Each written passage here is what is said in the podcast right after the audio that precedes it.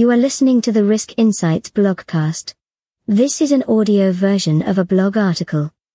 The article was originally published on the website riskinsights.com.au. You can find a link to the article in the show notes. In this episode, we explore three newer supply chain risks, two that relate to being associated with questionable suppliers, and a third that relates to fraud. Association risks first. Supply chains have evolved over the past few years, and the evolution is set to continue. Apart from traditional goods and services, your supply chain also includes newer services that didn't previously exist, and older services through newer channels or models. Two of these have grown quickly and are now integral. 1. Contingent resourcing. This includes independent consultants, freelancers and contractors. 2. Search engine optimization, abbreviated as SEO. This includes the placement of online adverts. They bring opportunities for better quality service, revenue growth and cost savings. They also come loaded with risk. You will have explored many of those risks, but are you managing the association risk, such as dodgy characters or inappropriate subject matter? What are some of the brand association risks? And what do you need to do about them? 1. Contingent resourcing.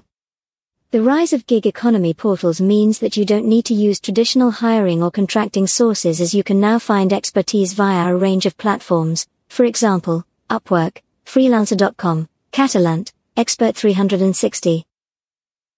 Pros easier to find quality contractors, at lower cost, with broader reach. Con, some don't conduct background checks, we've seen well-known organizations hiring consultants without knowledge of their criminal backgrounds. Do you know who you are dealing with? What would your customer think if they found out that you were engaging dodgy characters to help provide services to them? Conduct the background check. Avoid embarrassment. Protect your brand. 2. SEO.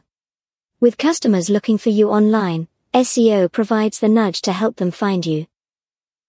Pros, help customers find you, attract new customers and promote your brand. Con, can expose your brand to unwanted association. For example, in February 2019, a news site published a disturbing account of how a well-known video site was potentially being used to host child exploitation material. That video site was a search partner for a well-known provider of SEO services.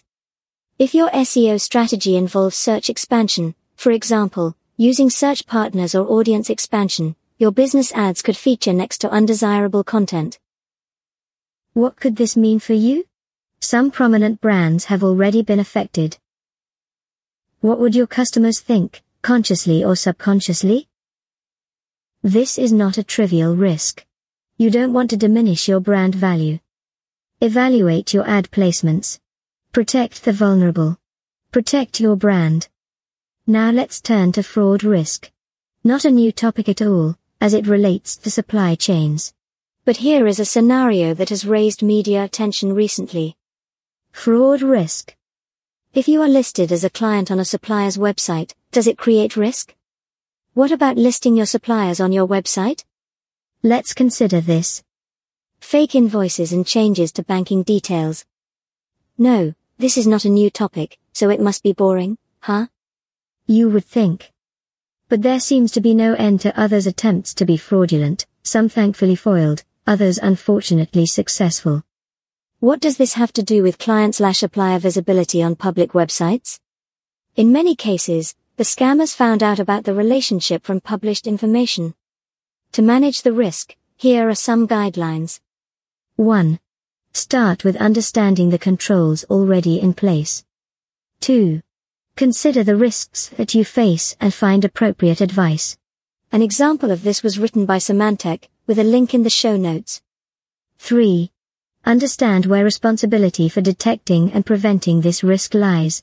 As a guide, internal audit should not normally be responsible. 4. If you are in internal audit, escalate issues when you find them. Or you could end up facing the axe, like what happened to a city council auditor in 2016. We won't comment on the appropriateness of that dismissal. 5.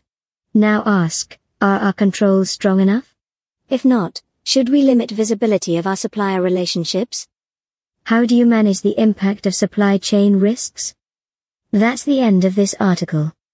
You can find more information and a link to the original article in the show notes.